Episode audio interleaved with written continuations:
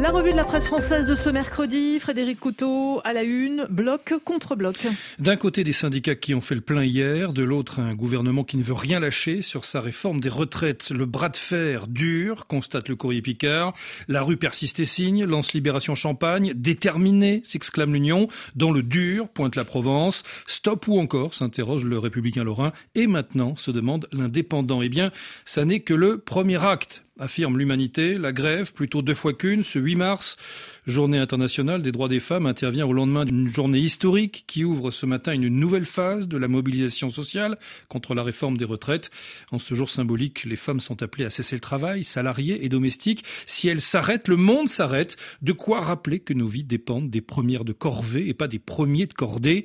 Alors oui, s'exclame encore l'Humanité, la France sera encore à l'arrêt aujourd'hui. Libération est plus prudent sur la suite. Il est encore trop tôt pour parler de ce que redoute tout président confronté à un mouvement social, une vraie entrée dans la danse des jeunes, des étudiants et des lycéens. Mais ça frétille. Les 4 jours qui viennent, avec notamment jeudi, l'appel à manifester des mouvements de jeunesse, donneront des éléments pour apprécier la tournure que pourrait prendre la semaine prochaine sur les campus. Les 4 jours qui viennent diront aussi, pointe encore Libération, si les grèves reconductibles ou les blocages à Paris hier dans des secteurs stratégiques comme les transports ou les raffineries sont susceptibles de s'installer sur la durée. Et si le conflit sur les retraites gonflera, la manifestation pour les droits des femmes ce mercredi et la marche pour le climat vendredi, sans oublier la nouvelle journée d'action samedi. Le Figaro, Frédéric, s'interroge qui du front syndical ou du pouvoir exécutif va céder.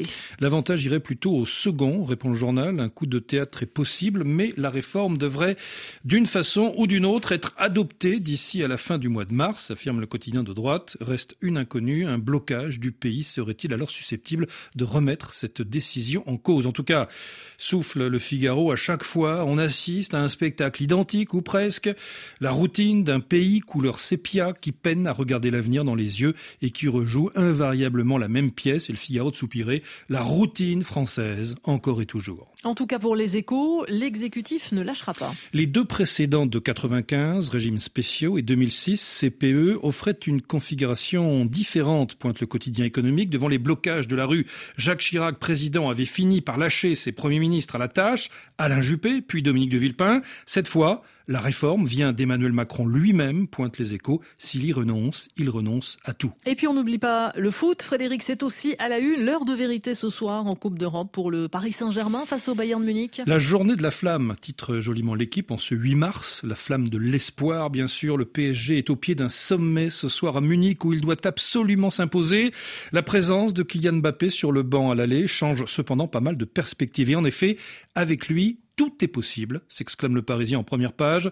Performance, élégance, supplément d'âme, Kylian Mbappé est au cœur de tous les possibles. Il transcende, il donne du sens. Le public ne s'y trompe pas.